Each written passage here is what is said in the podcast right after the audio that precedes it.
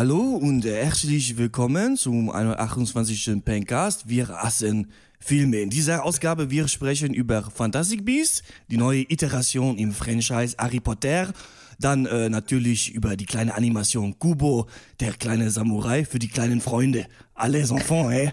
Und dann natürlich über Leonardo DiCaprios Dokumentation Before the Flood über die Wandel von Klima. Mein Name ist Christian Eichler und wie immer, ich rede mit Horst-Luc Distel, Äh, bonjour. Malte Springer Bonsoir. und Max Ole de Raison. Ja, ich bin zum Scherzen aufgelegt, das heißt, meine Krankheit, es kann nicht mehr so schlimm sein, so krank. ich bin nämlich total angeschlagen gewesen hier die letzten Tage. Und äh, man merkt immer so, wenn man wieder am Blödeln ist, das heißt, es geht wieder. Also, ich habe richtig, ich hab richtig äh, ich weiß, ich bin jetzt seit, seit wann ist es? Dreieinhalb Wochen, wann war ich in Berlin? Ähm, habe ich diesen Husten und diese Grippe, dann war ich bei verschiedenen Ärzten dann immer, wurde äh, immer so gesagt, ja, nö, ja, das ist jetzt noch der Husten, so, der, der geht bald weg, so, alles klar. Und dann sind nach drei Tagen wieder richtig fett Fieber bekommen, Schüttelfrost und alles. Deswegen äh, konnte ich beim Off-Duty nicht dabei sein. Oha. Stimme ein bisschen angeschlagen. Ich werde mich versuchen, etwas äh, zurückzuhalten mit meinen überlangen Redebeiträgen in diesem Cast. Aber ähm, muss ja auch nicht sein, denn ihr habt ja gestern auch zusammen äh, den, ähm, gestern, weil wir jetzt am Freitag aufnehmen, äh, den Off-Duty äh, gewuppt zu Scheißjobs. Und ich muss da mal sagen, fand ich mega witzig. Ich habe mich so darüber gefreut. Wie lange habt ihr gebraucht, um auf das Thema zu kommen? Weil das ist Gold, dieses, dieses Thema gewesen. Ähm, ich glaube so äh, sieben, sieben Minuten. ähm, wir hatten und es war einfach, äh, ich weiß gar nicht, Horst ist glaube ich drauf gekommen oder so, weil es war wirklich der Punkt, was vereint uns denn? Was macht Sinn? Wo macht es Sinn, darüber zu sprechen, wo äh, wir wirklich theoretisch vielleicht euch nicht brauchen? Weil wir brauchen euch natürlich immer, das wisst ihr, und ihr seid für immer in der Kathedrale unseres Herzens eingeschlossen, das ist klar. Aber ähm, nee, und das, darauf sind wir dann gekommen. Und das Geile war dann ja, fuck, aber was haben wir denn so gemacht? Und dann war halt wirklich so der, der, mein Spruch, ja fuck, ich guck mal an meinen Lebenslauf. Und, das war halt, und dann war das, dann war das Ding halt geritzt. Das brauchte dann nicht mehr so viel Vorbereitung, weil ja, das ging dann gut. Es hat auch echt mega viel Spaß gemacht. War super. Ja, freut mich auch, dass es Nee, euch mir hat gefallen auch sehr hat. gut gefallen. Vor allem, weil dann Hotte irgendwann sagt, oh, jetzt haben wir aber schon die 20 Minuten voll. Und ich dachte mir so, ja, aber könnte auch noch ein bisschen länger gehen. Ja, und da ging ja zum Glück auch 37 Minuten so. Ja. Ich dachte mir so, ja, geil, dass ihr noch nicht aufgehört habt, weil die, also das waren echt mal, das ist so ein Ding, ja, da, du hast gesagt, da muss man nichts vorbereiten, man erzählt einfach die Anekdoten aus seinem Leben und das ist auf jeden Fall mega lustig. Äh, ja, fand ich auch sehr gut. Ja, auf Facebook Ja, auch also- gut abgegangen bis jetzt, ja? Was? Ja, wir haben auch, also so, es ist auch nicht so, dass wir nicht noch länger darüber hätten reden können. äh, jeder, der mit uns schon mal äh, am Späti Hutfabrik in der Nacht verbracht hat, äh, der weiß, wir können uns äh, eigentlich acht Stunden ununterbrochen über irgendeinen Scheiß unterhalten. äh, und aber äh, da kann man auf jeden Fall irgendwann noch mal einen Teil zwei äh, machen. Also ich habe noch nicht alles ausgekramt, was ich so an beschissenem Scheiß äh, machen musste. Ich habe auch noch ein paar auf jeden Fall Arbeitsstories, ja, auf jeden ich Fall kann da auch ordentlich Ja, was zu beitragen. ganz cool. Ja. Ähm, Da können wir auf jeden Fall to be continued. Das war der würde ich auch 25. sagen. Off-Duty übrigens. Also wir machen jetzt echt schon äh, einige Krass. Zeit. War so ein kleines, war so ein kleines Jubiläum. Äh, wenn ihr da draußen Vorschläge habt äh, für Off-Duty-Themen, könnt ihr uns die immer noch schreiben. Podcast.drpeng.de ist die Adresse. Und dann würde ich sagen, kommen wir mal direkt äh, zur Hörerpost. Oh, was ist denn jetzt schon wieder los?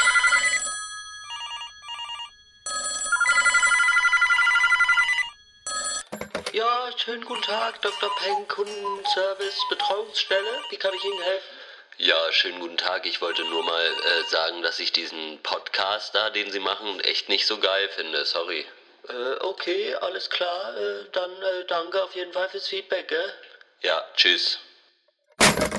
Was für ein Vollidiot. Wie kann man so wenig Ahnung von Filmen haben? Björn schreibt: Moin Jung.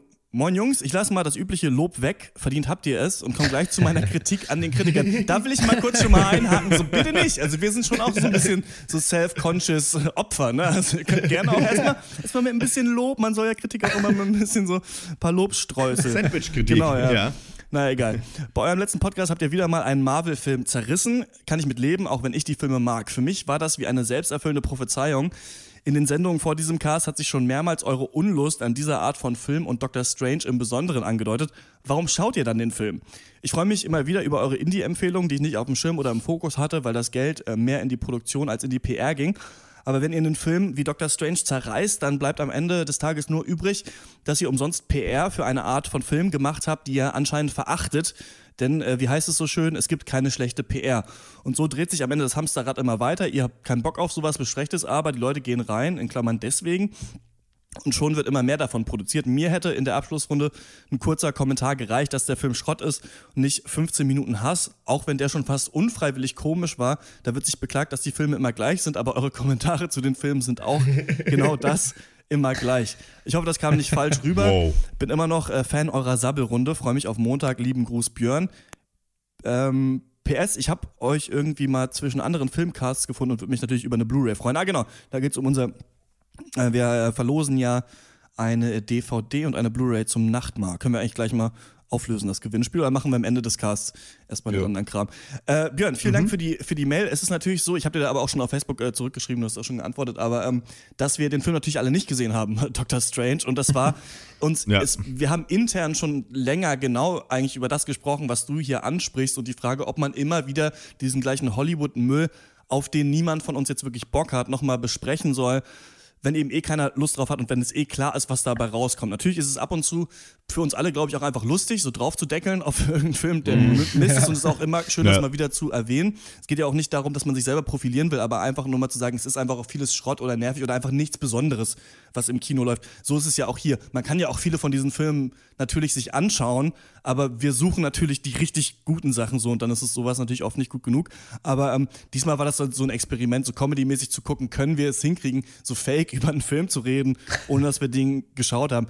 Ich glaube schon, ich glaube, es hat einigermaßen funktioniert. Oder wie habt ihr das wahrgenommen, als wir es gemacht haben? Ich fand, es hat äh, sehr, ich habe mir das Segment auch nochmal angehört und ich fand, es klang wirklich sehr so, als hätten wir den Film gesehen. Also ich, mir wäre das nicht aufgefallen. es kann aber sein, was mir aufgefallen ist, ist, dass vielleicht diese äh, Eröffnung, dass wir den gar nicht geguckt haben, sehr kurz kam, weil das Ja. war wirklich irgendwie nur so ein Ein Satz. Nebensatz von dir, so da hätte man vielleicht ein größeres äh, irgendwie mehr drauf eingehen müssen, so dass es, Mhm. dass wir alle den Film nicht gesehen haben. Es kann schon sein, dass es ein paar Leute nicht gemerkt haben oder so. Also das scheint ja, Aber so. das wäre ja dann schon auch der beste Beweis dafür, dass wir das dann doch hingekriegt haben. Einfach zu bullshitten über einen Film, den wir alle Ja. nicht gesehen haben. Eigentlich schon, ja.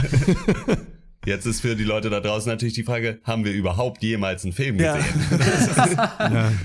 das ist wirklich das Ding. Naja. Ich glaube, und weil es ja Lügencast. Es ist ja auch nicht immer so, also man soll natürlich auch immer schön an Szenen besprechen, was einem am Film gefallen hat. Das hat man natürlich hier. Ich fand es geil, dass Malte irgendwann sagt, ja, ja, die Szene mit dem Umhang fand ich ganz cool, wo man sich aufs gedacht, ja, irgendeine wahrscheinlich.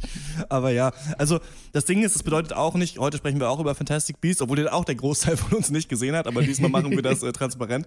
Ähm, wir besprechen schon immer noch Blockbuster-Filme, wir haben auch immer noch mal Bock auf ein paar Blockbuster-Filme, aber man muss nicht, also dieses Jahr war wirklich eine unendliche Enttäuschung, eigentlich was Blockbuster-Kino angeht. Also eigentlich gab es fast keinen guten Film. Und ähm, deswegen wollen wir uns ein bisschen mehr auf äh, auch europäisches Kino und vor allem halt auch auf Indie-Filme äh, konzentrieren. Und genau, und trotzdem natürlich aber äh, auch Blockbuster-Filme noch besprechen. Aber danke für die Mail und genau, also es war das, was du ansprichst, war eigentlich genau das, was wir uns auch immer äh, gedacht Ja. haben. Und dann würde ich sagen, kommen wir zum ersten Film und das ist äh, Fantastic Beasts and Where to Find Them. Fantastische Tierwesen und wo sie zu finden sind? Das wissen Sie nicht. Howdy! Überhaupt kein Problem. Kommen Sie zu Stefan Gudo nach Rasto auf den Gnadenhof für fantastische Tierwesen. Hier gibt's wirklich alles. Runter von der B96 und ab ins Abenteuer. Hier finden Sie alles, was die Familie begehrt. Wurst, Tierwesen und Wurst aus Tierwesenwurst. Also, Schön. Fantastische Tierwesen und wo sie zu finden sind, das ist der Titel ja eigentlich von drei Büchern, kann man sagen. Das erste Buch wurde geschrieben vom Magiezoologen Newt Scamander und ist bei Harry Potter in Hogwarts Schullektüre. Das zweite Buch soll eigentlich das erste Buch sein und ist so eine Art Beigabe zur Harry Potter Welt. Das ist klein rot und ich weiß noch, dass ich es mir damals gekauft habe, als es rausgekommen ist. Geschrieben Ja. wurde das von J.K. Rowling. Es gab noch so ein anderes über Quidditch, das war äh, damals grün. Genau. Und in ihm beschreibt sie eben so magische Wesen aus der Welt von Harry Potter. Und die Erlöse sind damals an diese britische Stiftung äh, Comic Relief gegangen. Das sind diese Red Nose Day Leute. Und das dritte Buch ist das Drehbuch zum Film, über den wir heute sprechen. Und das wurde auch geschrieben von J.K. Rowling. Und das ist auch ihr Drehbuchdebüt. Und auf diesem Drehbuch basiert natürlich der Film Fantastic Beasts and Where to Find Them, der sich klar mit dem Leben von Newt Scamander beschäftigt, der irgendwann mal das Buch zum Film, also das erste der drei Bücher schreiben wird. äh, ja, what's the story? Eddie Redmayne spielt keine äh, dänische Transfrau, kein an ALS erkranktes physikalisches Genie, keinen galaktischen Overlord, sondern eben diesen Newt Scamander, der 1926 auf Ellis Island in New York ankommt, mit einem Koffer voller magischer Tierwesen. Okay, entschuldigt bitte den Einschub, aber mir, ich dachte mir immer, dass A Suitcase Full of Ribs so ein guter Name für so ein Blues-Rock-Album wäre. Ich stelle mir da vor, wie man so, so ein Typ im Anzug mit so einem, mit so einem Zylinder und so einem so mit Folie ausgekleideten Lederkoffer, in dem so fertige Rippchen drin sind. so durch New York zu so einer Grillparty, so Where's the Rip Guy? So, na egal. Ähm, in diesem Koffer, Suitcase, Suitcase full of Rips, aber falls jemand, falls jemand, falls jemand einen Namen für ein Bluesrock-Album sucht, ich, Suitcase full, egal. In diesem Koffer sind magische Tierwesen und bei so einem Verwechslungsspiel verliert Scamanda dann den Koffer an den Muggel Jakob Kowalski oder Nomage, wie sie da in Amerika heißen. Also beginnt eine wilde Jagd auf den Koffer und dessen Inhalt. Viele freuen sich, endlich ein neuer Ausflug in die Wizarding World von Harry Potter. Von uns hat leider nur äh, Malte den Film gesehen und äh, ich wollte einfach nicht raus ins Schmuddelwetter hier. Ähm, ich war ja krank, Horst und Max hatten keine Zeit. Malte, du kannst ja vielleicht zuerst mal erzählen, ähm, vielleicht auch ein bisschen noch was zur Story. Ich habe den Film natürlich nicht gesehen, aber was für eine Art Film ist denn das erstmal? Was ist das für ein Genre vielleicht? Äh, das ist ein relativ klarer Fantasy-Film, der halt so ein paar Kopfnicker in Richtung Harry Potter-Universum hat, aber trotzdem schon auch sein ganz eigenes Ding ist und wahrscheinlich auch mit diesem kleinen roten Buch, was du referenziert hast, jetzt nicht mehr allzu viel ähm, zu tun hat. Ich würde schon sagen, dass es einer der größten Blockbuster dann auch dieses Jahres ist und vor allem auch der beste wahrscheinlich, weil also du hast, wir haben es ja schon angesprochen, wir hatten echt ein Jahr voller schrecklicher, überlanger, fauler, vor allem einfach ja schlechter Blockbuster. Und da ist so dieser Film Fantastic Beasts so ein bisschen der Einäugige unter den Blinden, äh, muss man sagen. Ich habe mir mal die Freiheit genommen, diese Liste mal ähm, zu erstellen, chronologisch, welche Blockbuster wir dieses Jahr besprochen haben. Gut, es geht los mit Deadpool, Batman vs. Superman, das Dschungelbuch, Gods of Egypt, Captain America Civil War, X-Men Apocalypse, der Warcraft-Film, der Tarzan-Film, Ghostbusters, Suicide Squad, der neue Jason Bourne und Doctor Strange in, äh, in Klammern, weil den haben wir ja nicht wirklich geguckt. Dazu Aber das ist schon wirklich eine un Ja. ja. ungesehen die größte Shitlist, einfach, wenn man schon die Namen Ja, man durchgeht. könnte auch noch Zoomania und Finding Dory da, die beiden Pixar-Filme, die wir gemacht haben, mit einklammern, gut. Aber klammern wir die mal aus, klammern wir auch mal das Superheldenkino aus, also Marvel und DC. Dann haben wir noch ein paar Remakes ähm, und dann noch ein paar, die einfach auf alten Franchises basieren, wie zum Beispiel Jason Bourne. Und was übrig bleibt, so als Konkurrenz im Fantasy-Film des Jahres, ja, ist Warcraft und Gods of Egypt. und da muss man sagen, ähm, dieser Film ist den beiden meilenweit voraus. Erstmal allgemein, der hat Spaß gemacht. Der sah fantastisch aus. Der ist wirklich sehenswert, hat, äh, sehenswert, hat aber auch ganz eindeutige große Schwächen. So ist es nicht. Es ist nicht der Überfilm des Jahres. Aber er nimmt zumindest mal diese allererste Hürde mit Bravour, also er schafft es, dich zu entführen. Er bringt dich in eine fremde Welt, in eine magische Welt.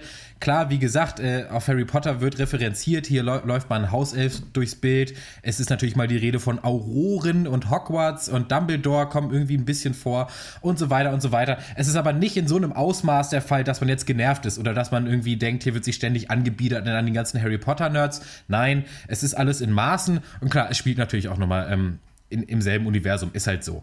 Ähm, okay, zurück zum Punkt. Der Film holt dich ab, er entführt dich und es hat wirklich lange nicht mehr so viel Spaß gemacht dieses Jahr, sich halt von einem Film wirklich so an die, an die Hand nehmen zu lassen und der sagt dir dann, komm, ich zeig dir tolle neue Dinge und ähm, dann geht es dann zum ersten Mal in dieses Zauberei-Ministerium. Und da, oder zum Beispiel, oder es geht zum ersten Mal in diesen magischen Koffer von Newt rein, der ist ja magisch vergrößert, da ist eine ganze Welt nur in diesem Koffer. Und da kommt man dann rein und man kommt in Staunen, wirklich. Und das, äh, das hatte ich noch nicht so oft dieses Jahr. Und ich glaube, das liegt vor allem daran, dass der Film einfach geil aussieht, also in, ähm, aber nicht nur das, noch größeres Lob muss ich eigentlich an die Sounddesigner geben. Denn nicht nur der tatsächliche Soundtrack ist geil, sondern hier werden echt Sets, hier werden Schauplätze allein durch Geräusche erschaffen oder zumindest stark bereichert. Also gegen, gegen Anfang des Films, da weiß man noch nicht, was in diesem Koffer drin ist. Und äh, man kann auch nicht reingucken, weil er eben verschlossen ist, aber es kommen halt ständig so komische Geräusche aus ihm raus und es klopft und sonst was. Das ist wirklich gut gemacht. Also da würde ich mich nicht absolut nicht wundern, wenn der Film nicht zumindest mal im, Bera im Bereich Sound für ein paar Oscars nominiert würde. Ja, aber die Geschichte ist das äh, Problem. Übrigens, Solo-Segment ist ja eine, ein Traum von mir äh, gewesen. Ich finde es schön, dass ihr alle mal die Fresse haltet und den äh, klugen Malte reden lasst. Machen wir einfach weiter. Werd mal fertig, irgendwann Alter. Ich kann Fragen das stellen echt nicht mehr oder machst du machst du jetzt 20 Kannst du winken, wenn du fertig bist? Ich habe dich gemutet gerade. ihr, könnt, ihr, könnt sofort, ihr könnt immer Fragen stellen. Äh, die ganze Zeit zwischendurch, wann ihr wollt. Ihr müsst euch nicht zurückhalten. Mich würde, Aber, ja, ja bitte. Ist das von Harry Potter? Nein. Ich finde interessant, also viele, äh, auch gerade wir gehören ja zu dieser Harry Potter-Generation. Ich weiß nicht, mhm. ob ihr alle das jetzt auch. Nee, Horst, du hast es, glaube ich, nicht gelesen damals, ne? Du warst nope. immer, ich weiß noch, wie wir damals mit der Schule, glaube ich, im vierten Teil waren auf Englisch und wir saßen nebeneinander ja. und dann habe ich dir so erklärt, wer die ganzen Leute, wer so Snape ist und ja. was halt so los ist. Das war ganz witzig. ähm, ich habe das ja alles äh, auf jeden Fall auch äh, gelesen, auch aufgesogen damals. Ach nee, den fünften nicht, da hatte ich meine Antiphase. Da fand ich das alles richtig oh. uncool. Und dann irgendwann später, als es dann so wieder so doch so ein bisschen okay war, ähm, dann, dann noch äh, 6 und 7. Aber ähm, ich war eigentlich ein Harry Potter-Fan. Und ich finde auch immer, dass es noch eine ziemlich coole Welt ist. Klar ist das von J.K. Rowling nicht. Ähm, alles genial, ist ja alles auch so ein bisschen zusammengeklaut und dann noch aufs englische Schulsystem gepackt, aber das Konzept funktioniert einfach gut und die Bücher waren einfach immer so richtige Schmöker und irgendwie witzig. Und ich würde, mich würde nur interessieren, das sind ja jetzt ältere Charaktere in, in diesem Film. Und das mhm. ergibt ja total viel Sinn, weil die ganze Harry Potter-Crowd ja jetzt auch ein bisschen älter ist, so wie wir. Und die Charaktere in diesem Film sind ja jetzt auch unser Alter oder ein bisschen älter. Ja. Ist es denn ja. dann auch so ein bisschen erwachsener? Weil für mich ist so ein bisschen Harry Potter ohne Blagen, klingt für mich ja eigentlich ganz geil, muss ich sagen. so ein bisschen ist es das. Ich glaube schon, dass der Film äh, versucht, sich zu vermarkten, halt genau an diese Generation von damaligen Harry Potter-Fans, die jetzt erwachsen sind. Das glaube ich schon. Der Film ist, das haben ja eigentlich die letzten Harry Potter-Filme auch schon gemacht. Die waren ja auch ein bisschen ja düsterer. Und dieser Film hat auch eine extrem düstere Thriller-Seite fast schon, die durchaus nicht für Kinder ist. Und das ist eigentlich auch ähm, ganz verrückt an diesem Film, weil er diese Seite hat, aber gleichzeitig auch da noch ein anderer Film drin steckt, und zwar ein Kinderfilm über lustige magische Tiere, die dann entkommen und wieder eingefangen werden müssen. Und diese zwei Teile hat der Film und die stehen im kompletten Gegensatz zueinander und die kriegt er auch nicht unter einen Hut. Und äh, das ist auch eigentlich mein größter Kritikpunkt daran. Ähm, es ist ja eigentlich so, ähm, ihr, ihr, wisst ja gar nicht so viel von der Story. Ich kann das ja einfach nur mal ganz kurz ähm, erklären. Äh, der Film macht also, wie gesagt, so zwei ganz unterschiedliche Fässer halt auf. Und äh, Christian, wie du auch im letzten Cast schon so schön gesagt hast, die verschiedenen Teile des Films, die bedingen sich nicht gegenseitig. Und so ist das ja auch. Du hast auf der einen Seite eine absolut harmlose Komödie, halt Newt Scamander, exzentrischer Tiersammler, kommt nach New York, trifft dort auf so einen tollpatschigen Muggel, halt so Jacob äh, Kowalski, die tauschen aus Versehen Koffer, äh, dann reißen halt ein paar von diesen Tieren aus und die beiden beiden müssen sie halt wieder einfangen. Ist so ein bisschen dick und doof. Ist so ein bisschen Slapstick, putzig, süß. Hat, irgendwie, ja, es ist so eine kleine blöde Romanze drin, die eigentlich keiner gebraucht hat. Ist halt so mega leicht und locker. Aber auf der anderen Seite hast du halt diesen düsteren Thriller. Es fängt an mit Zeitungsausschnitten. Der böse Magier Grindelwald, ja, der die Zaubererwelt in Atem hält. Von Johnny Depp soll der gespielt werden im nächsten Film, ne? Wisst ihr das schon? Ja, korrekt. Auch ja. in äh, Ah, nee, sage ich jetzt nicht. Ähm, ja, ja okay. und dann, ja.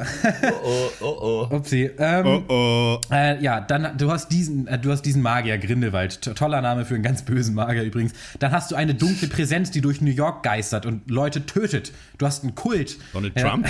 ja, vielleicht. Subtext Donald Trump mag sein.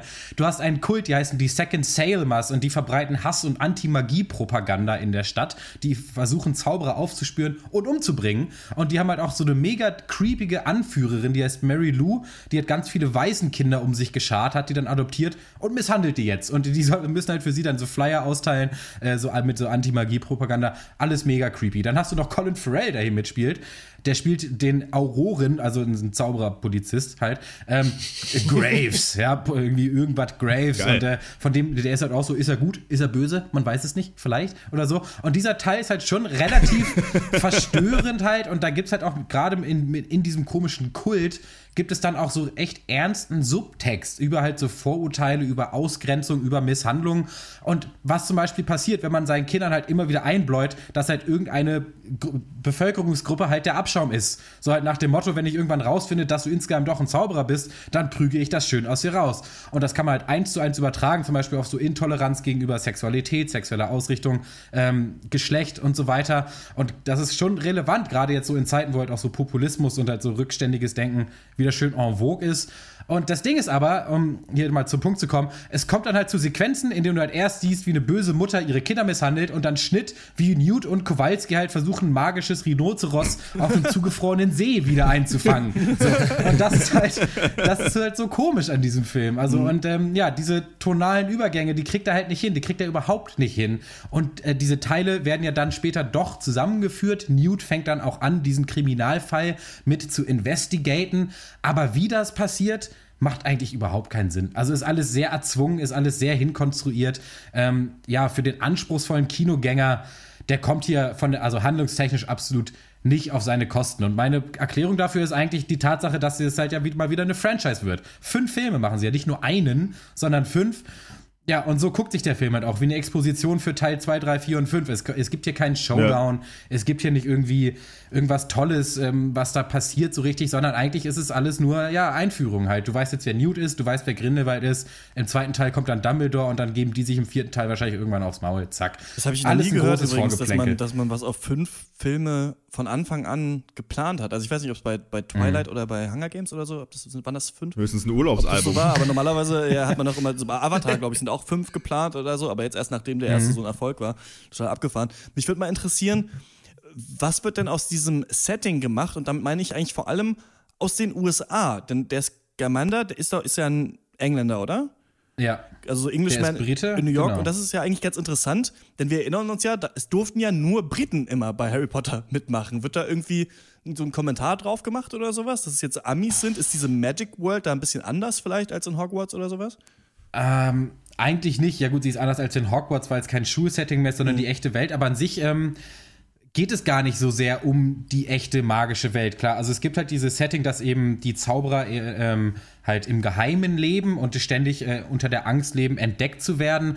Und, aber es gibt eigentlich keinen Konflikt zwischen amerikanisch und nicht amerikanisch. Mhm. Also der Typ hat halt einen komischen britischen Akzent und ich glaube, irgendwann gibt es dann eine tolle Szene, wo dann einer sagt, Hogwarts, more like Hogwash oder so. Und dann die amerikanische Zauberschule war ja, ist ja viel besser als die, als die engländische, äh, engländische, wow, mhm. äh, ja. Englisch ja. und so weiter. Aber du warst nicht in der nee. Schule, das merkt man. ähm, aber an sich spielt es keine Rolle. Vielleicht Nein. im Genre, da, ne, dass Harry Potter halt so ein bisschen so Schul, Schulromane und Filme sind ja auf eine Art und das jetzt also auch ein bisschen so Kriminal, Drama, Actionfilm wird, ne? Genau, es ist die halt mehr so diese, Hühner, diese Kriminalebene ne? ist ja halt mehr so drin. Aber an sich ähm, schafft es der Film auch nicht besonders gut, dir die ganze große Magierwelt auch deutlich zu machen, was das für ein Ausmaß hat. Das ist ja eigentlich genauso wieder wie in Hogwarts, da sind sie halt nur in der Schule und hier sind sie halt eigentlich nur irgendwie an drei Schauplätzen in New York und in einem großen Koffer. Ähm, ja, das sind eigentlich genau dieselben Probleme, die auch Harry Potter schon hatte. Ähm, Malte, du sagtest ja jetzt, dass eine Schwierigkeit des Films ist oder was du an, was, woran du mhm. kriddelst, ist diese Zusammenführung zwischen so Thriller und, und, und Kinder, Jugendfilm. Ja. Ähm, würdest du aber trotzdem sagen, dass ähm, insgesamt, was den Film auch besser äh, macht als jetzt irgendwie Gods of Egypt oder diesen anderen Schmuh, äh, dass halt einfach eine vernünftige Autorin mitgeschrieben hat an der ganzen Geschichte? Auf jeden Fall, ja, das würde ich schon sagen, weil ähm, was man dem Film wirklich äh, zugutehalten muss, ist, dass er wirklich mal wieder kreativ ist, wirklich man mal wirklich was Neues sieht. Und halt, das sind halt genau diese Aspekte, ja. die halt in dieser Liste, die ich am Anfang vorgelesen habe, halt alle fehlen, halt dieses, dieser Wow-Effekt, dieses Spaß haben und ein bisschen staunen vielleicht mal über was, also das hatte ich bei Warcraft zum Beispiel nicht, als ich da in dieses Orkdorf reinspaziert bin, da habe ich nicht gedacht, oh wow, ja mal die Orks. So, nee. Und, äh, und hier war das aber schon so, die so, oh wow, guck dir mal diese ganzen abgefuckten Tiere an und die waren halt auch alle mega süß. So halt. Ja. Also ein paar zumindest waren halt alle lustig, ein paar waren halt groß und irgendwie böse oder keine Ahnung. Ähm, aber doch, das, die beiden Teile an sich sind auch beide nicht so schlecht. Der eine ist halt mehr für Kinder, der andere ist mehr für Erwachsene. Das Problem ist nur, dass die eigentlich beide nicht in denselben Film gehören. Aber, mhm. äh, ja, genau. Okay. Hm? Wie, noch ein Vielleicht hätten sie zehn Filme machen sollen. Dann, dann hätten das jetzt zwei sein auch. können. Und, ja. Ich habe ja. eigentlich Lust drauf, aber ich habe äh, einfach keinen Bock mehr auf dieses, diese Franchise-Building-Sache. Hat man denn wirklich das Gefühl, wenn du meinst, es gibt jetzt keinen großen Showdown, dass wirklich was fehlt? Also geht man dann doch ein bisschen unbefriedigt am Ende aus dem Kino? Ähm, ja, muss ich schon sagen. Also es gibt einen Showdown, aber es gibt halt eben keinen Showdown von etwas, was später noch Relevanz haben wird. Es ist halt quasi wie so eine abgeschlossene Folge jetzt irgendwie CSI oder so. Es gab diesen einen Kriminalfall, okay. mhm. der ist jetzt geklärt und es hatte dann irgendwie auch noch irgendwas mit dem großen Ganzen zu tun, aber wirklich sehr hinkonstruiert und nur ein ganz bisschen. Und ähm, ja, okay. aber was, äh, ja, hat mir was gefehlt, weiß ich nicht. Ja, vielleicht. Vielleicht, äh, es hat mir gefehlt, ähm, dieses Gefühl zu haben, dass sich dieser Film schon gelohnt hat und nicht jetzt erst die nächsten drei. Mhm. So ein bisschen. Ich hätte mir gewünscht, dass sie einen Film machen und dann halt diesen komischen Krimi-Fall rauslassen und sich halt auf Newt konzentrieren, der übrigens als Charakter völlig blass bleibt, von dem weiß man, der sammelt Tiere und sonst nix. Äh, zum, also zum Beispiel, äh, auch Eddie Redmayne ja. hat gefühlt zehn Dialogzeilen. Also hier wurde schon einiges verpasst. Wie gesagt, es ist dann doch ein Expositionsfilm, es ist ein Vorgeplänkel, denke ich. Ja gut, ja. uns steht ja noch mit ähm, Star Wars Rogue One in diesem Jahr so eine Art Film ins Haus, also so ein, so ein Spin-off-Film. Und äh, da kann man ja nur auch wieder hoffen, zum Beispiel bei diesem Star Wars-Film, dass uns eine schöne Geschichte erzählt wird, die natürlich wahrscheinlich mehr Verweise auf das Universum haben wird, als es vielleicht jetzt hier bei Fantastic Beasts der Fall ist, aber wo ich auch hoffe, dass es nicht wieder versucht wird, das viel größer zu machen als die eigentlichen ursprünglichen ja. Filme. Also das war ja für mich das Riesenproblem mit der Hobbit, wo so der kleine Hobbit ja. zu dieser epischsten Schlacht aller Zeiten irgendwie aufgeblasen wurde, ja. was ja total unrealistisch war. Und ähm, das ist hier dann aber wahrscheinlich nicht der Fall, oder? Also das, das ist eben, dass man, dass es so krass ist wie am Ende von Harry Potter, als dann Voldemort und die ganzen Todesser und die Schule sich da ähm, äh, bekriegen. Also das ist, wird jetzt nicht. Doch, ich denke ja? schon, dass es genau darauf wieder hinauslaufen wird. Ja, du okay. hast halt jetzt äh, statt Voldemort und ähm, Harry Potter hast jetzt Dumbledore und Grindelwald, die halt eben auch erst Freunde und dann Erzfeinde jetzt dann, dann halt waren, so wie man hört. Und das wird auch alles genau wieder auf so einen finalen Show dann rauslaufen. Genau wie in der Hobbit und genau wie in Harry Potter. Ich denke schon, dass es genau das wieder ist. Ja, mhm. ja, ja dann, ähm, dann gib doch, mal, gib doch mal ein paar Punkte ab. Ähm, von mir, ja, von mir gibt es also, vier von zehn. als Kinobesuch war das schon toll irgendwie. Also ähm, gerade dieses Zusammenspiel aus Bild und Ton, wunderbar. Als Fantasy-Fan kommt man auf seine Kosten, als Harry Potter-Fan kommt man genug auf seine Kosten. Äh, diese beiden Geschichten, habe ich ja gesagt, sind beide für sich genommen ganz gut. Eine besser als die andere, nämlich die lustigere, die leichtere. Ähm, passen aber nicht zusammen. Dazu kommen dann halt die Hauptcharaktere, die eigentlich keine sind. Auch die weibliche Hauptrolle hier, die Protagonistin, völlig blass. Ich gebe mal äh, 6,5 von 10. Ist vielleicht ein Tick zu hoch, aber es war halt, wie gesagt, es war wirklich mal wieder was Kreatives und einfach wirklich mal was, wo ich gesagt habe, wow, cool, ich habe gestaunt. Und deswegen äh, war das mhm. als Kinoerlebnis schön. Es ist nicht die filmische Offenbarung. Deswegen 6,5. Nur nochmal for the record, also die ähm, düstere Geschichte ist besser als die äh, witzige, nein, die nein, andere. Nein. Die kleine Kindertieresgeschichte mit äh, ähm, dem komischen, äh, tollpatschigen Muggel, gespielt von Dan Vogler, der übrigens fast echt diesen Film äh, stiehlt, mhm. muss man sagen. Der ist hundertmal besser als Eddie Redmayne. das ist eigentlich äh, das, was man hiervon sehen will. Ein kleines, süßes Kinderbuch, kurz, ein bisschen harmlos. Klar, vielleicht mit ein bisschen Backstory, aber dieses ganze düstere, große, ja, Franchise-Building, das mhm. wollte ich halt nicht unbedingt sehen. Sagt vielleicht auch mehr über dich aus als über ja. den Film. Aber gut. das kann sein. ja, ich glaube, ich habe ein bisschen ja. Bock ähm, mir den mal vielleicht irgendwann auf den Sonntagnachmittag zu Gemüte ja, zu führen. Ja, kann man durchaus machen. Ähm, weil ich ja durchaus früher auch irgendwie Harry Potter war ich ja schon noch angetan von. Irgendwann hat Herr der Ringe natürlich geholt, weil Schwerter cooler sind als Zauberstäbe. ähm, aber ja, nee, ich hätte auch mal Lust, mich wieder entführen zu lassen und bin gespannt. Also habe dann freue mich jetzt schon drauf, dich in deiner Meinung zu korrigieren. ja, ich denke, ich werde mir auch nochmal zur Weihnachtszeit irgendwann mal doch mal anschauen. Ähm, Fantastic Beasts and Where to Find Them. Ja, wo denn? Ja, in den deutschen Kinos natürlich seit dieser Woche. Sicher. Was ist eure Meinung zum Film? Schreibt uns sie an podcast.drpeng.de. Und wir kommen zum nächsten Film und der heißt Kubo and the Two Strings.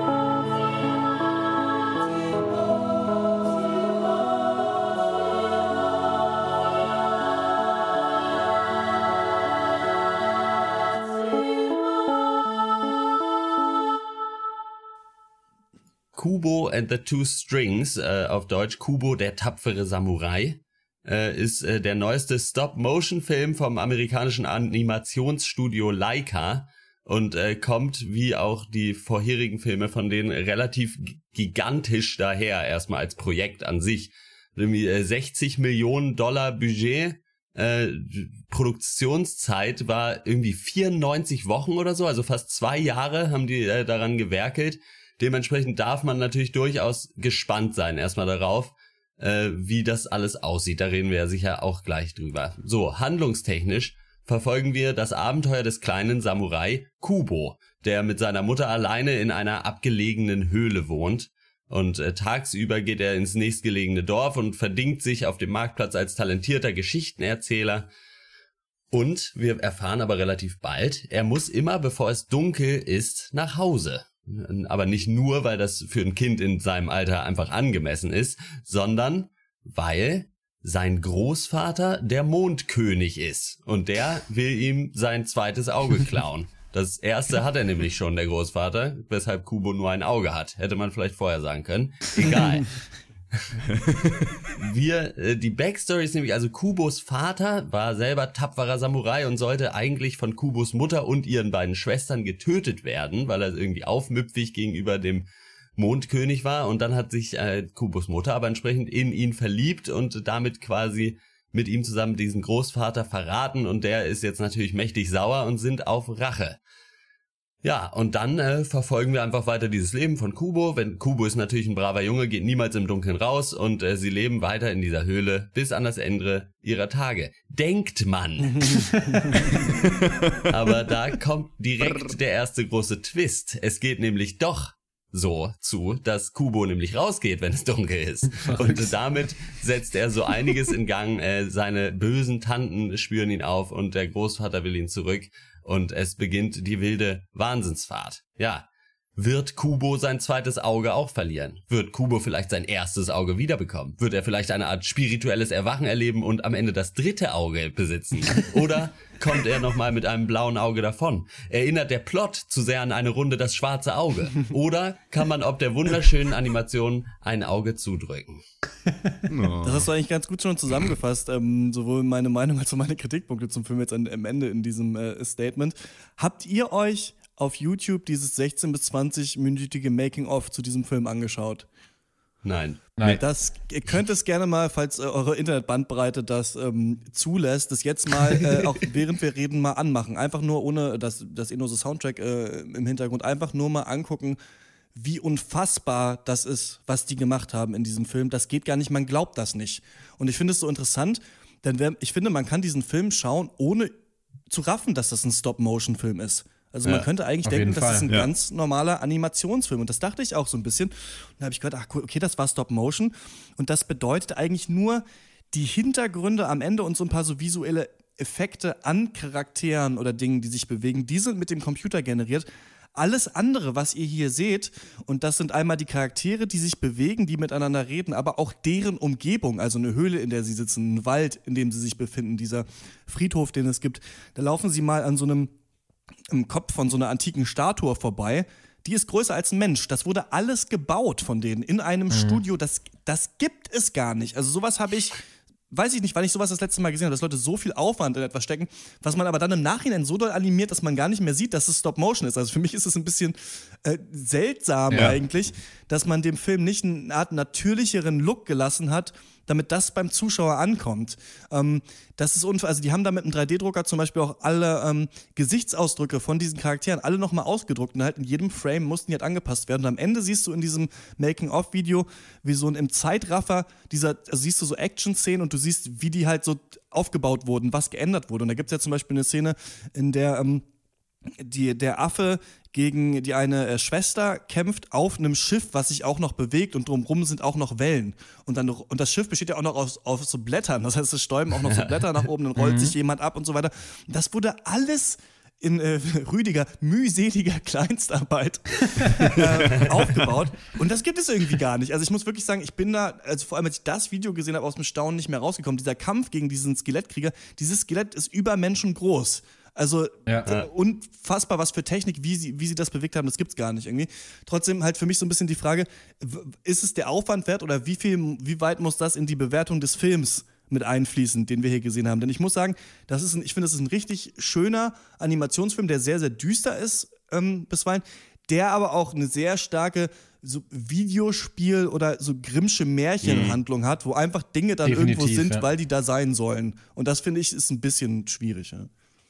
Ja, das sehe ich auch so. Das war eigentlich ganz komisch, weil ich die ganze Zeit das Gefühl hatte, der Film hat alle Zutaten für wirklich einen grandiosen Animationsfilm und ist doch keiner irgendwie. Also echt, diese, diese Animationstechnik, das wusste ich auch nicht, dass das, so- dass das Stop Motion ist oder was auch immer. Das ist wirklich allererste Sahne und die Settings sind halt auch wunderbar, sind detailreich und kreativ ohne Ende. Und die Geschichte klingt auch erstmal nicht schlecht. Also, oder, oder zumindest ist es halt dieses typische Kinderabenteuer, sage ich mal. Kind wird irgendwie durch Schicksal oder irgendwas zum Helden, was auch immer. Warum kam dieser Film bei mir nie so richtig an? Ich glaube, es liegt an der Art und Weise, eben wie dann die Geschichte erzählt wird, oder bezieh beziehungsweise wie sich dieser Film verkauft. Aber ja, sagt ihr erst mal, was ihr so denkt. Ja, ich finde, ähm, nee, ähm, nee, stimmt gar nicht. Im Podcast sagt man ja, ich fand, glaube ich, oder ich fand. Ne? Das müsste ich eigentlich sagen. ähm, ja, wenn Christian nicht, wenn du nicht mal vor im, irgendwo im Facebook-Chat erwähnt hättest, dass das Stop-Motion ist, hätte ich es nicht geschnallt. So. Und ich muss ehrlich sagen, ob das, das ist schön, dass die sich die Mühe gemacht haben, aber ich finde, der Film hat nichts von der Magie von, die sonst solche sehr, sag ich mal, analog gemachten Filme äh, äh, äh, haben, haben. Ich habe jetzt den erst Anfang des Satzes vergessen. ähm, irgendwie fehlt das. Es wirkt am Ende doch alles rein digital und das sieht, das ist schön und es ist auch kreativ und die Orte sehen toll aus. Dennoch, aber ähm, ich habe da die Magie trotzdem nicht gespürt von diesem handgemachten. Ähm, was die Handlung angeht, die ist eigentlich, ich musste sie mir nach dem Film nochmal durchlesen, weil die ist eigentlich nicht so komplex, aber ich habe es irgendwie doch nicht ganz verstanden. Also irgendwie war ich bei dem Film hauptsächlich Zuschauer. Ähm, ich, ich, irgendwas stimmte nicht. Also ich finde, da, es gab ganz viele tolle Momente, gerade am Anfang, wo der Junge dann mit seiner Chami zweiseitigen Charmisen auf diesem Marktplatz spielt. Da hatte mich der Film kurzzeitig richtig drin, da hatte ich richtig Spaß. Das fand ich ganz toll. Also es war wirklich schon dieses, was man sich eigentlich erhofft, so von so nur einer Art Kinderfilm, so magische Momente, die einen so ein bisschen bezuckern. Ähm, das, das verlief sich dann aber irgendwie in dieser Odyssee, die dann äh, Kubo äh, durchlaufen musste. Und ähm, in, ich, ich weiß nicht genau was. Ich kann das, ich kann das, habe auch Schwierigkeiten, das genau zu beschreiben, was da ist. Ich bin am Ende aber rausgegangen mit ein bisschen flauen Gefühl dann leider. Ja, ihr sprecht da schon äh, genau die richtigen Sachen an, wie man es von professionellen Kritikern äh, Schlagen zu die richtigen hat Seiten auch. an, ja. Ja, ja. äh, ich fand, ja, erstmal visuell ist es schon hammerkrass. Ich fand, es sah hammergut aus und es hat auch richtig Spaß gemacht. Es war irgendwie so ein schöner, warmer Film eigentlich doch. Und ich muss auch sagen, ich war äh, beeindruckt oder äh, ja doch beeindruckt eigentlich von der Grundaussage und halt einen Kinderfilm zu äh, machen, wo es eigentlich wirklich hauptsächlich dann um den Tod und Verlust geht Mhm. und wie man damit irgendwie umgehen kann und sollte. Und ich denke, das ist ein wichtiges Thema für Kinder, gerade in einer Gesellschaft, wo ja eigentlich sich selten eigentlich wirklich über Tod unterhalten wird und äh, bei Kindern Ja. eher dann so, ja, Oma ist jetzt halt weg, so irgendwie dann äh, äh, ausreichen soll. So, äh, das finde ich Die erstmal ist jetzt cool. halt nicht mehr da. Die ist Oma, ja. Papa wohnt jetzt da. Äh, das äh, fand ich schon cool, aber ich muss auch sagen, dieser äh, Abenteuerplot, der war schon echt ein bisschen sehr lame dann leider. Also hat mich sehr an Finding Dory irgendwie erinnert oder halt ein schlechtes Computerspiel halt. Ja, die gehen, ja, wir hier, wir müssen das und das suchen. Hm, weißt du, wo das ist? Hm, nee, ich auch nicht. Ah, guck mal, hier ist es. Ja, Ja. na gut, dann, jetzt aber Ja, weiter. ganz genau. Und das nervt halt total. Und was so dieses überpolierte des Visuellen, äh, was du angesprochen hast, Max, finde ich auch so ein bisschen, weil ich, das ist einfach unnötig. Und da finde ich es vor allen Dingen witzig, dass dieser Film hat ja auch so diese Metaebene, dass halt auch Kubo selber ja irgendwie mit Origami äh, äh, Papierfiguren selber so animiert, quasi, irgendwelche Sachen animiert. Und da ist ja die Aussage einfach, so ein Kind braucht nur ein Stück Papier und dann kann es daraus was basteln und das ist dann Mhm. eine Geschichte. So, und das reicht. Ja. Und gleichzeitig betreiben die aber einen Höllenaufwand, dass es alles möglichst gut und poliert aussieht. So, äh, das habe ich nicht so ganz verstanden auch und das hat's auch nicht gebraucht. Und äh, ja, aber ich, es, ich, es waren wirklich sehr schöne Szenen drin, aber es, dieser Film wäre grandios gewesen, wenn er es geschafft hätte, wirklich Spannung aufkommen zu lassen. Und das mhm. schafft er aber eigentlich zu keinem Zeitpunkt. Ich glaube, es liegt auch so ein bisschen am Pacing, weil irgendwie ständig, aber wirklich ständig halt die Handlung unterbrochen wird mit so Szenen, in denen es dann nur um Humor geht oder nur darum geht, einen Charakter mal zu erklären oder mhm. mal neu einzuführen aber die Handlung an sich kommt dabei immer zu kurz. Mhm. Ihr habt es alle schon erwähnt, es ist dieses Station abarbeiten, was wir alle nicht so mögen. Halt so Mission 1, 2, 3, dann Endboss. So. Und ähm, ja, und was aber auch noch dazu kommt, ist auch, glaube ich, die Backstory. Da ist nicht genug dran. Also die mhm. konstante Frage ja. war für mich eigentlich immer, warum?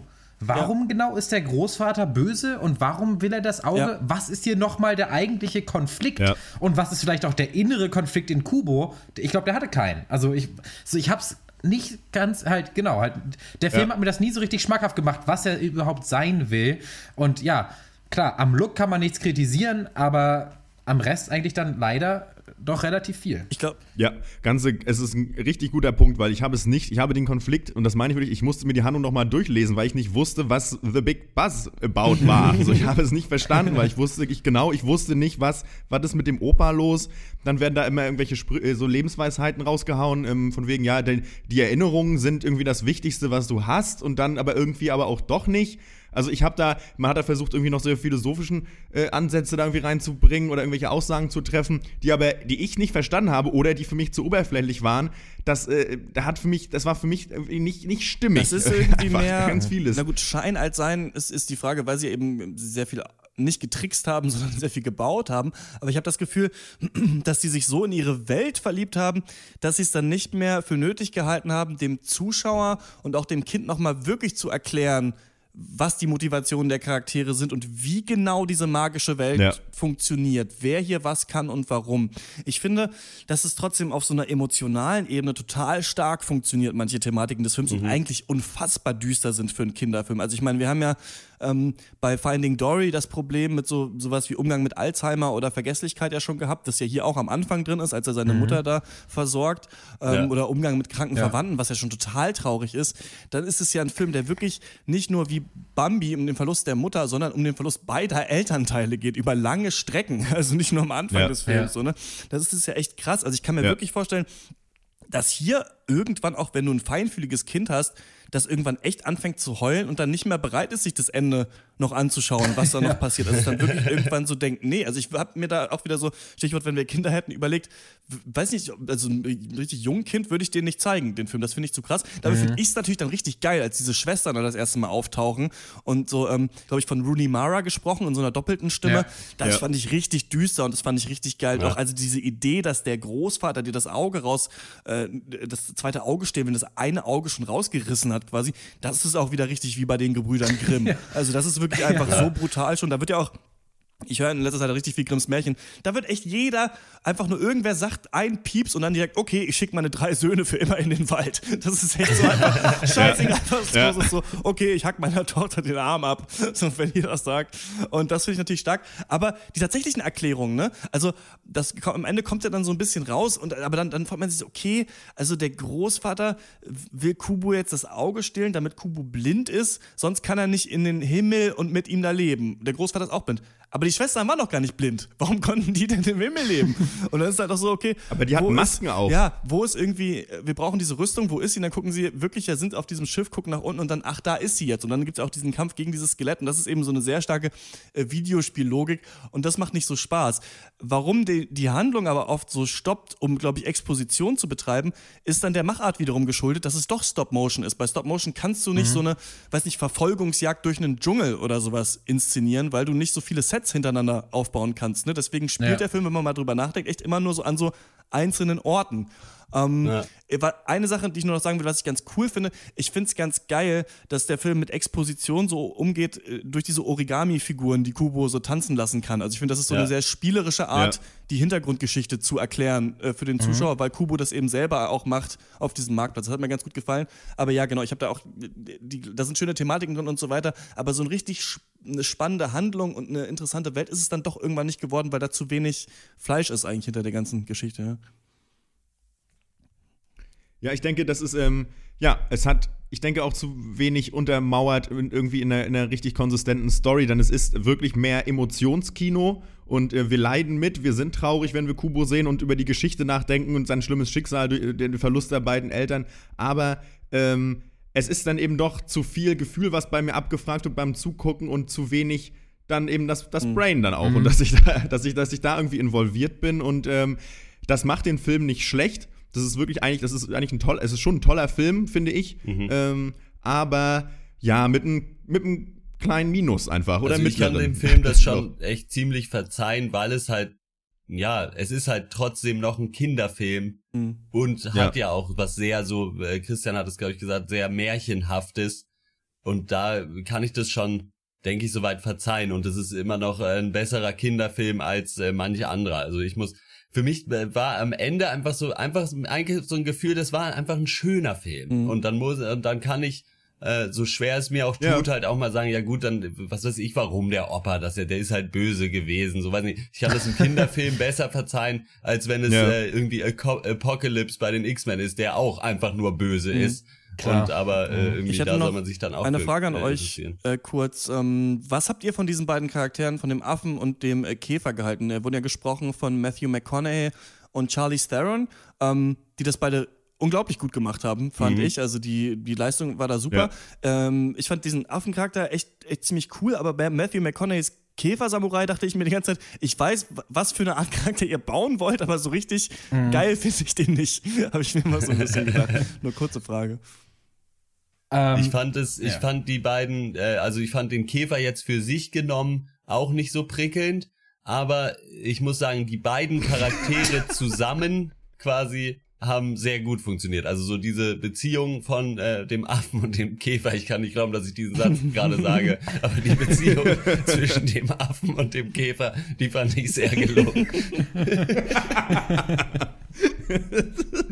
Ähm, mir jo. vielleicht ein bisschen zu schematische Charaktere. Also einer immer ernst, einer immer lustig und äh, ja. Also aber von der Synchronarbeit großartig. Auch hier Art Parkinson, der Kubo spricht, äh, ganz großes Lob an die Synchronsprecher. Das ist der äh, hier Rickon Stark von Game of Thrones übrigens für unsere Nerds. Ach, ähm, ja, von mir gibt es äh, sieben von zehn Punkten für Kubo. Ich finde aber auch einfach vor allem ähm, für diesen Aufwand, der da betrieben wurde. Oder ich gebe mal, geb mal sogar siebeneinhalb. Ähm, ich, ich finde es ist ein schöner Film, aber ja, hätte auch ein großartiger Animationsfilm äh, werden können. Ich hatte so ein bisschen gedacht, vielleicht wird das der nächste äh, Drachenzähmen leicht gemacht 2, der immer noch einen Platz in meinem Herzen hat. So gut finde ich ihn nicht, aber ich finde schon für Animationskino ähm, kann man sich den auf jeden Fall anschauen. Vor allem für so ein Studio, was noch nicht so groß ist und wo man so viel Aufwand in den Film steckt. Ja, im Abspann gab es ja dann auch schon ein paar von diesen Behind-the-Scenes-Bildern so anzugucken. Die haben ja auch schon so ein bisschen dann gezeigt, wie dann dieses riesige Skelettmonster zum Beispiel gebaut wurde.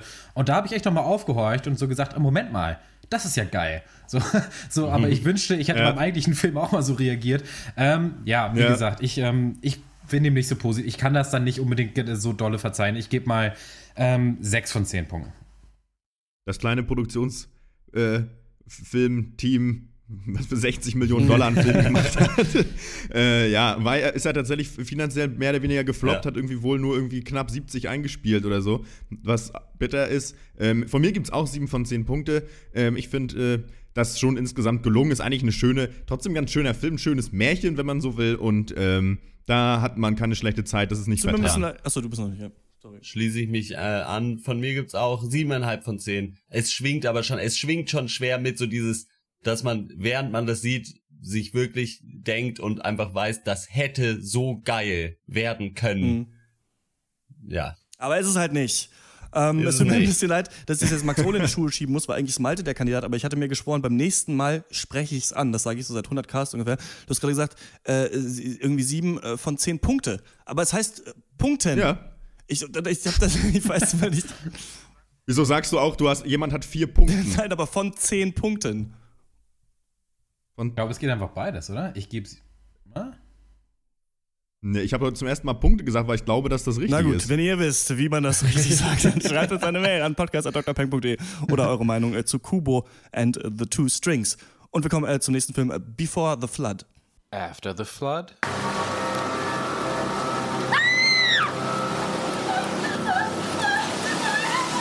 Before the Flood. Ah. Schöner Tag. Mm, mm, mm. After the flood.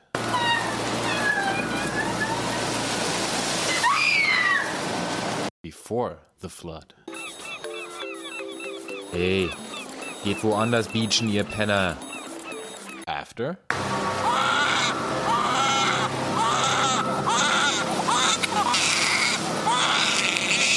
Before. Ah, Barkeep, noch ein Bahama Mama bitte. Mit viel Mama, wenn du verstehst, was ich meine. Before the Flood ist äh, ein Dokumentarfilm über den Klimawandel. Äh, Regie geführt hat Fisher Stevens, aber der Name, der natürlich als erstes mit dem Film in Verbindung gebracht wird, ist Leo. Leonardo DiCaprio. Und ja, der ist natürlich nicht nur vor der Kamera zu sehen, sondern der hat den Film auch zusammen mit Stevens und noch ein paar anderen Leuten, äh, Brad Ratner unter anderem, produziert. Martin Scorsese, Ex Executive Producer. Wow. Ähm, interessant ist noch zu erwähnen, dass der Film lange Zeit kostenlos zu sehen war, zum Beispiel auf YouTube. Es soll also suggeriert werden, dass es hier primär nicht um Geld geht, sondern eben dann um ja, ehrliche Aufklärungsarbeit vielleicht. Aufklärungsarbeit worüber? Na, den Klimawandel. Der existiert nämlich doch, wusste ich bis vor kurzem auch nicht. Ähm, und vor allem hat er wohl hammermäßig beschissene Konsequenzen für die Menschheit. Und um die aufzuzeigen, ist dann DiCaprio drei Jahre lang an alle möglichen Ecken und Enden der Welt gereist, um halt dort die Einwohner, also die Betroffenen, zu Wort kommen zu lassen. Außerdem zu Wort äh, kommen unter anderem Barack Obama, der Papst und Elon Musk, die drei von der Tankstelle. Ja. Neben äh, ja, Problemen geht es dem Film aber auch um Lösungen. Er hat eine klare politische Agenda, er will wachrütteln, er will verändern. Hat der Film auch euch mit neuen Erkenntnissen wachgerüttelt oder mit altbekanntem eingeschläfert? Genau, denn du hast ihn gar nicht gesehen und dadurch habe ich jetzt Nein. am Anfang einen Film zusammengefasst, den ich nicht gesehen habe und du jetzt einen, den du nicht gesehen hast. Ganz schöne Arbeitsteilung eigentlich.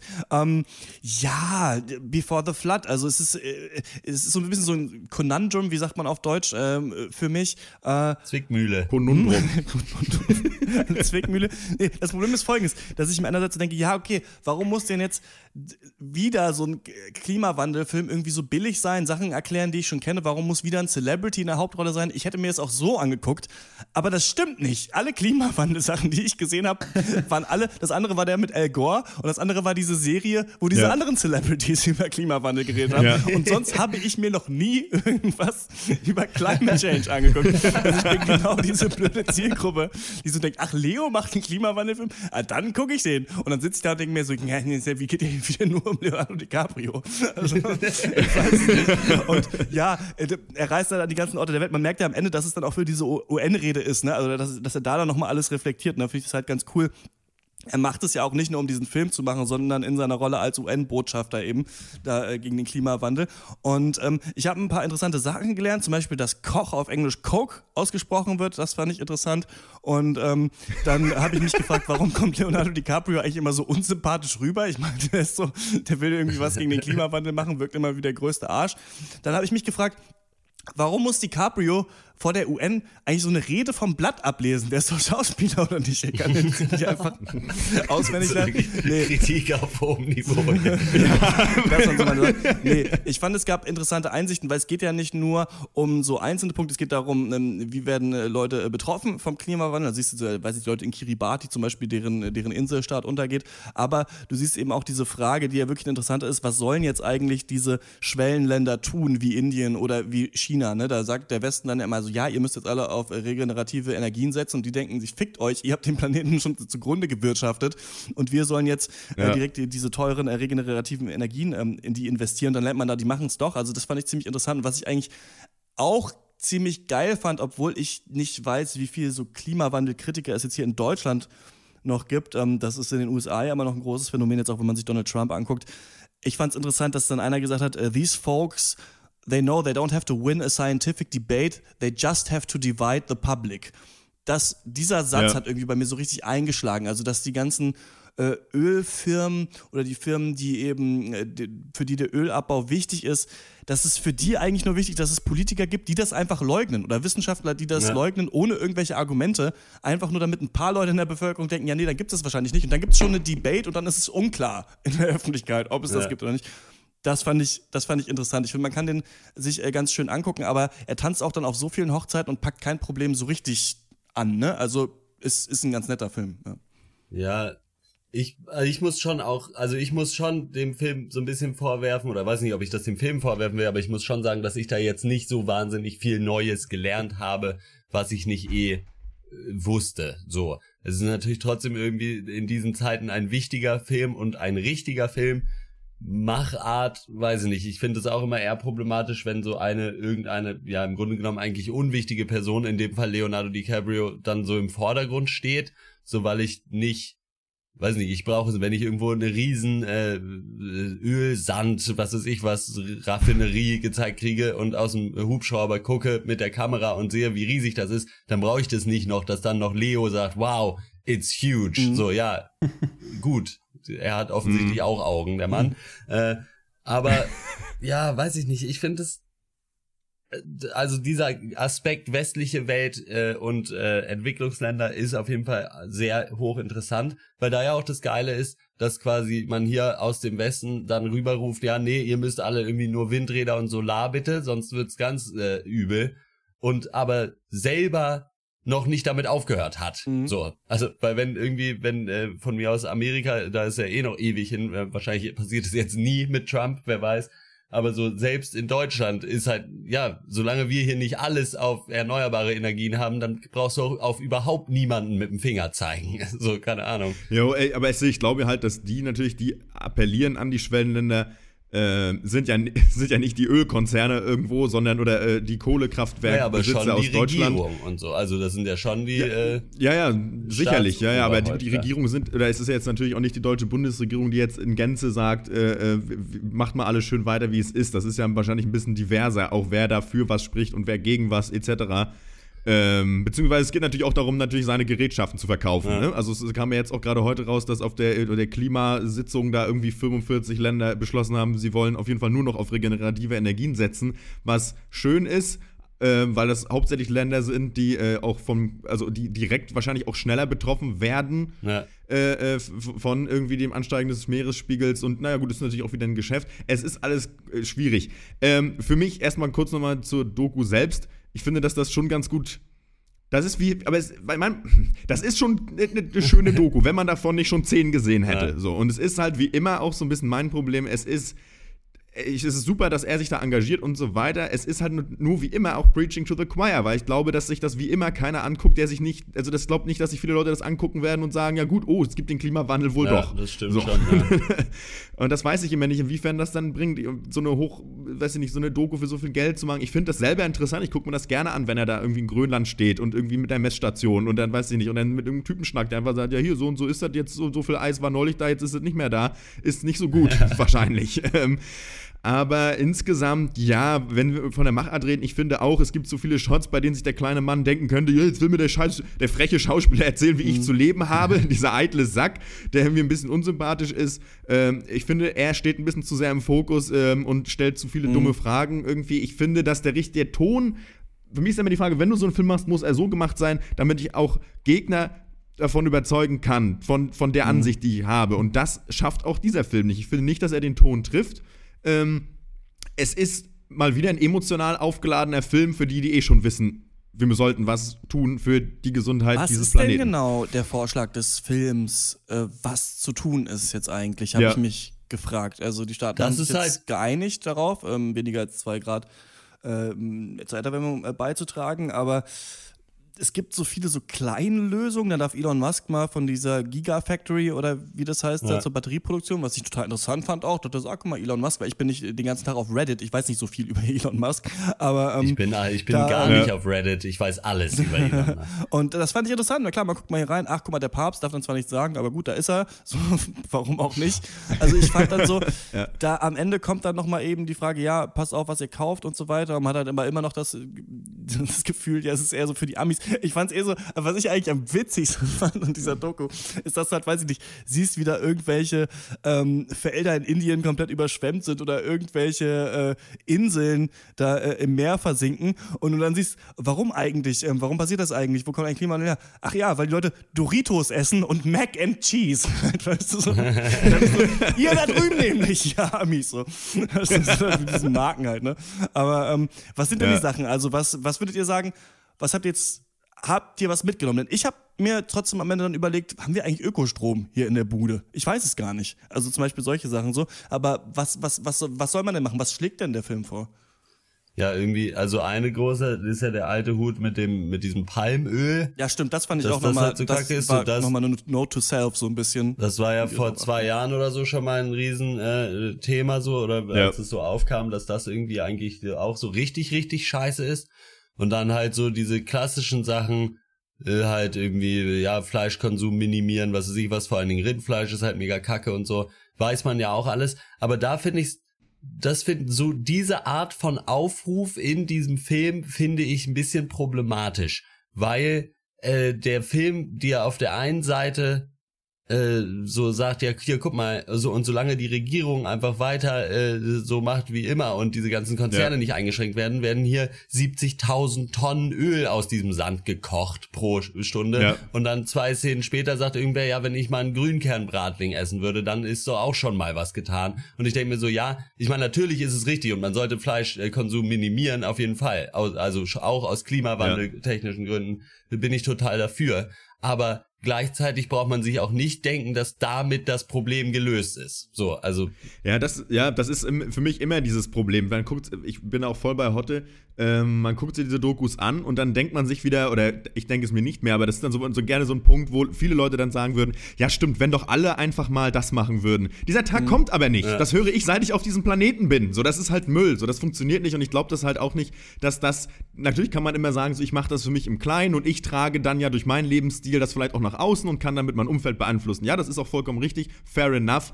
Insgesamt finde ich, trägt der schon, aber was im Film rüberkommt, ist ja Fakt. Eigentlich müssen die großen Corporations einlenken und äh, da, diese, aber dass die halt einlenken, beziehungsweise damit die Politik auch wirklich wirklich resolut dagegen vorgeht, muss eigentlich der Wille im Volk da sein und die Erkenntnis. Und deswegen sind natürlich viele gerade in Amerika so bemüht, da die Bevölkerung aufzuklären, eine Aufklärungsarbeit zu leisten, damit überhaupt diese Notwendigkeit mal erkannt wird. Und ja, es- ja, ja, aber da ist das scheint Ding ein halt, riesiges was Problem du zu vorhin sein. gesagt hast, auch das wird dieser Film nicht schaffen. Ja, das. Tja, ich meine, es ist natürlich immer besser, was ja, zu nö, machen, als auf jeden nichts zu Fall, machen. ja. Aber ich, äh, ich, ich stelle das natürlich. Und klar, es gibt auch nicht, also weiß es, der Geier, ziehen ne? auch beide Argumente nicht unbedingt. Ne? Das heißt auch nicht irgendwie, wenn dann die Ja. Politik Ja. sich dafür entscheidet, ähm, weiß nicht, nur noch auf regenerative Energien zu setzen, heißt auch nicht, dass jeder wieder irgendwie Rindfleisch essen kann den ganzen Tag oder sowas. Oder nur, wenn ich jetzt Nö, nö. nicht mehr zu Meckes gehe, ähm, hilft das vielleicht auch nicht direkt. Aber ich glaube, man muss, was ich gemerkt habe bei so äh, Konsumismus oder Konsumkritik, ist einfach, dass man wirklich mal anfangen muss, jetzt mit Ende 20 einfach mal Entscheidungen zu treffen und nach denen einfach mal zu leben, so bei so ein paar Sachen. So, ich kaufe, weiß ich nicht, äh, manche Sachen nur noch lokal oder ich kaufe einfach manches Fleisch, esse ich nicht. So einfach diese gammlige Chicken-Scheiß, der da beim Netto steht, so das ohne mich, so ungefähr. Ne? Bei solchen Sachen. Und dann Ja. muss man wahrscheinlich einfach mal suchen, welche Verbände setzen sich denn dafür ein und die, zu, die unterstützen. Vielleicht mal zu Weihnachten mal eine Spende hinschicken oder, weiß ich nicht, mal eine Petition mit unterschreiben oder sowas. Solche kleinen Sachen so sollte sich vielleicht jeder nochmal Gedanken machen. Before the Flood wird das da nicht Leute neu erwecken, aber es kann, glaube ich, ein neuer Anstoß sein. Ich würde den jetzt nicht bewerten, weil nach jetzt künstlerischen Aspekten ist das Ja. irgendwie kein Film, über den man viel diskutieren muss. Es ist schön, dass sie den umsonst auf YouTube gestellt haben. Es ist schön, dass sich Leonardo DiCaprio, ob er will oder nicht, hier nochmal als Retter der Welt inszenieren kann. Ähm, ich finde es trotzdem schön, dass er sein Leben so ein bisschen äh, dem Klimawandel widmet. Hat er auch bei seiner Oscar-Rede ähm, wie damals auch von mir schon Ja. prognostiziert und das angesprochen. Und kann man sich anschauen, man kann sich aber auch viel intelligentere Filme oder auch einfach nur Artikel durchlesen zu diesem Thema. Ja.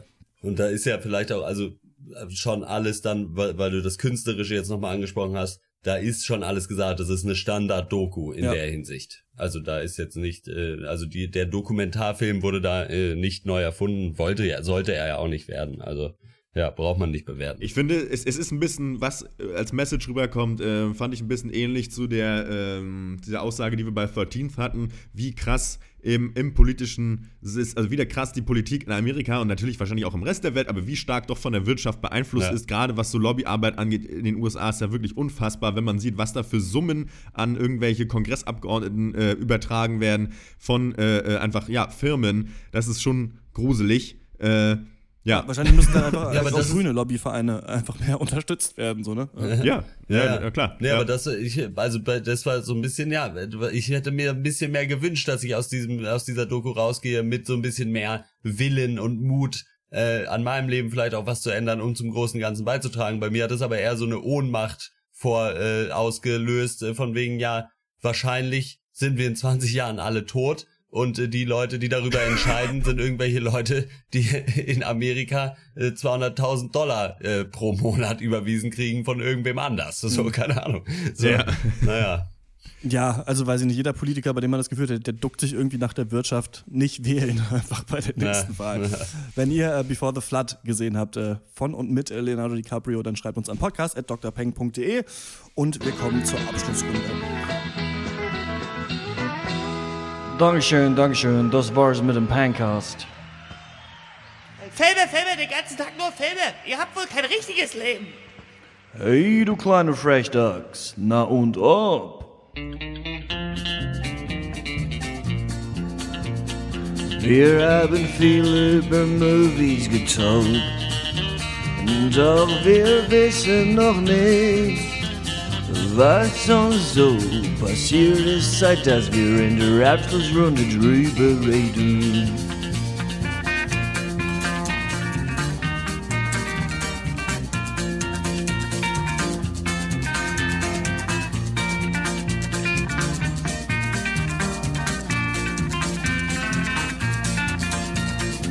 Ihr habt es gehört, ich bin krank und wer krank ist, der hat nur eine Wahl, wenn er wieder gesund werden will. Eine warme Milch mit Honig und Herr der Ringe, die Gefährten gucken. Ich hab's mal wieder gemacht. und ich muss sagen, Alter, ohne Scheiß jetzt nach dem fünften Mal anschauen oder so, ich glaube wirklich, Herr der Ringe, die Gefährten ist einer meiner Lieblingsfilme. Ich fand's wieder so geil. Und ich bin ja, ist ja auch geil. im Gegensatz, glaube ich, auch zu vielen Herr der Ringe-Fans, äh, finde ich mit Abstand den ersten Film äh, besser als die anderen beiden. Ähm, das ist, gibt oder unterschiedliche Meinungen und sowas. Natürlich sind die Schlachten größer in zwei und drei und ähm, die sind natürlich auch ähm, epischer, da ist es politischer und sowas, aber diese Reise, ich finde das so geil einfach bei Herr Ringe, die Gefährten, dass du am Anfang da im Shire bist und dann kommen aber die Nazgul da rausgeritten aus dem Mordor, dann kommt diese Mucke, das ist so eine geile Ja. Verfolgungsjagd, das macht so viel Schiss, wie die da, als sie da auf diesem, ähm, wo sie da Rast machen und die Hobbits machen das Feuer an, um was zu essen und dann kommen die, dann kommen die Nazgul und mit Ja. diesen Schwertern da an, da sind so geile Shots drin. Sachen, die mir aufgefallen sind, diesmal ist die Kameraarbeit völlig unkonventionell, wenn man sich das heute anguckt. Sieht ein bisschen Panne aus manchmal, aber ähm, im Herr der Ringe ist ganz viel mit so ganz weirden Kameraeinstellungen gearbeitet. Also das ist zum Beispiel, der Ring liegt auf dem Boden und dann wird von unten halt gefilmt, wie Gandalf den aufhebt oder sowas, ne? Oder, oder Gandalf sieht man so von unten oder dann Bilbo so von schräg oben und sowas. Das ist ganz interessant. Es gibt natürlich höllische Effekte. Ich finde dieses, da habe ich auch bis heute nicht so ganz gepeilt, diese Szene, wo Galadriel dann so bekloppt ausrastet, die sieht so scheiße aus, wenn man die heute guckt. Aber ich hab's wieder, es wurde wieder so viel geflennt. Ich finde das so schön. Ich finde das in Details so geil. Was mir wieder aufgefallen ist, äh, wo Gimli da nach Moria kommt, ne? Und sieht, dass Balin Ja. tot ist. Und dann Ja. da so hinfällt und anfängt zu heulen und sowas. Das, ich finde das so stark alles bei der Ringe. Natürlich dann die, die Szene mit Gandalf da auf Ja. der Brücke von von Casa Doom oder wie sie heißt. ähm, Jo. da, da Max und ich haben ja auch darüber geredet, aber dann kommt diese Musik und Aragorn rennt weg, aber du siehst, er will noch einmal so zurückgucken auf Gandalf und muss sich deswegen aber unter so zwei Pfeilen so in Zeitlupe so wegducken und dann Ja. gehen sie raus und alle sind am Heulen. Dann sagt er, wir müssen aber weiter, wir müssen in die Wälder von Lothlorien und so. Ich weiß nicht, also ich muss wirklich sagen, Ja. der erste Film auch mit dem Ende, wie, äh, wie der, das Fellowship zerbricht. Ähm, Boromir, eigentlich mit mein Lieblingscharakter im ganzen Das Film. Horn von Boromir. Ja, dieses das The Horn of Gondor. Horn. So, Ich, ich weiß auch nicht, ich muss wirklich sagen, Herr der Ringe, gefällt ist wirklich mein Feelgood-Film. Und ich glaube, besser als die drei Herr der Ringe-Filme hintereinander zu gucken, kann ich einfach dreimal den irgendwie schauen. Ich finde das einfach, muss man mal sagen, mega. Und ich hätte eigentlich Bock, ich weiß nicht, ob wir es nochmal schaffen, aber vielleicht, vielleicht könnten wir diesmal so vor Weihnachten mal so ein Herr der Ringe-Special machen und mal über die drei Filme nochmal Gerne. reden. Ich hätte Oh, ja. irgendwie.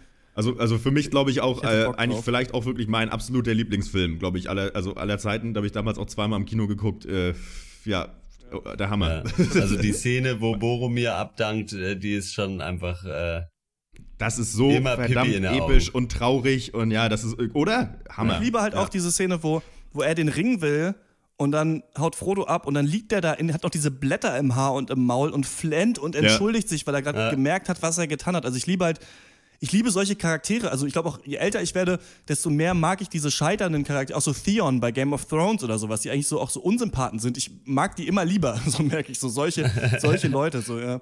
Ja, aber nee, mega. Hast du den in Blu- Blu-ray äh, in Blu-ray-Quali geguckt oder Äh, äh, DVD? Weil das ist ja, finde ich auch, da bin ich ja so ein bisschen, äh, Blu-ray lohnt sich beim Herr der Ringe Auch nicht. nicht. Ich habe ich hab's in, in Blu-ray-Quali geguckt, aber ähm, diese äh, Standard-Edition. Ich bin nicht so ein Fre Freund von diesen Extended-Versionen, weil ich schon, ich meine, der ist schon drei Stunden lang der Film und ich finde auch der, der geht auch immer weiter. Ich finde das richtig geil. Also das, die Pace ist perfekt Ja. beim ersten Herr der Ringe-Film, weil der richtig langsam. Das ist einfach ein anfängt. richtiges ja, Abenteuer, das ist ey. Das ist- und auch ja. wie geil das in Moria, aber egal, können wir noch mal in einem eigenen Cast drüber reden. Aber ich finde hat auch diese geilen Stationen und sowas.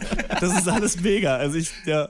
Ey, ich schnall da jedes Mal ab, ey, wenn sie die Tür da sich da verbarrikadieren und dann kommen da die ersten Speere durch, dann schießen sie da durch die ersten Oh, das, Löcher. ja, das ist so geil, ey.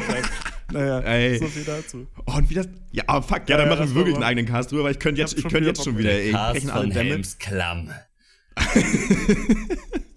Habt ihr noch was? Ah, mein, ja, äh, nee, ja, nee, ich hab kein Highlight. Ich habe gestern erfahren von einem Japaner, dass bei japanischen Telefonen, ich weiß nicht, ob es nur in Japan ist, ähm, automatisch, also bei den Smartphones, ähm, das Verschlussgeräusch, wenn man ein Foto macht, also dieses Kamera-Geräusch halt, dass man das Ja, nicht ausmachen so. kann. Wusste Das ich wurde nicht. in Deutschland auch mal diskutiert. Ja. Wegen den ganzen Unterhosen, weiß ich nicht, Fotoknipsern In der U-Bahn. Schulmädchen Ja, ja. und dann Rockfotografien oder so, ich weiß es nicht. Also das fand ich ganz interessant. Ansonsten hatte ich, glaube ich, habe ich mir was Tolles eingekauft die Woche bei Rewe? Nö, ich glaube nicht. Also von mir diese Woche äh, nur schmale Highlights, eigentlich Hm. keins.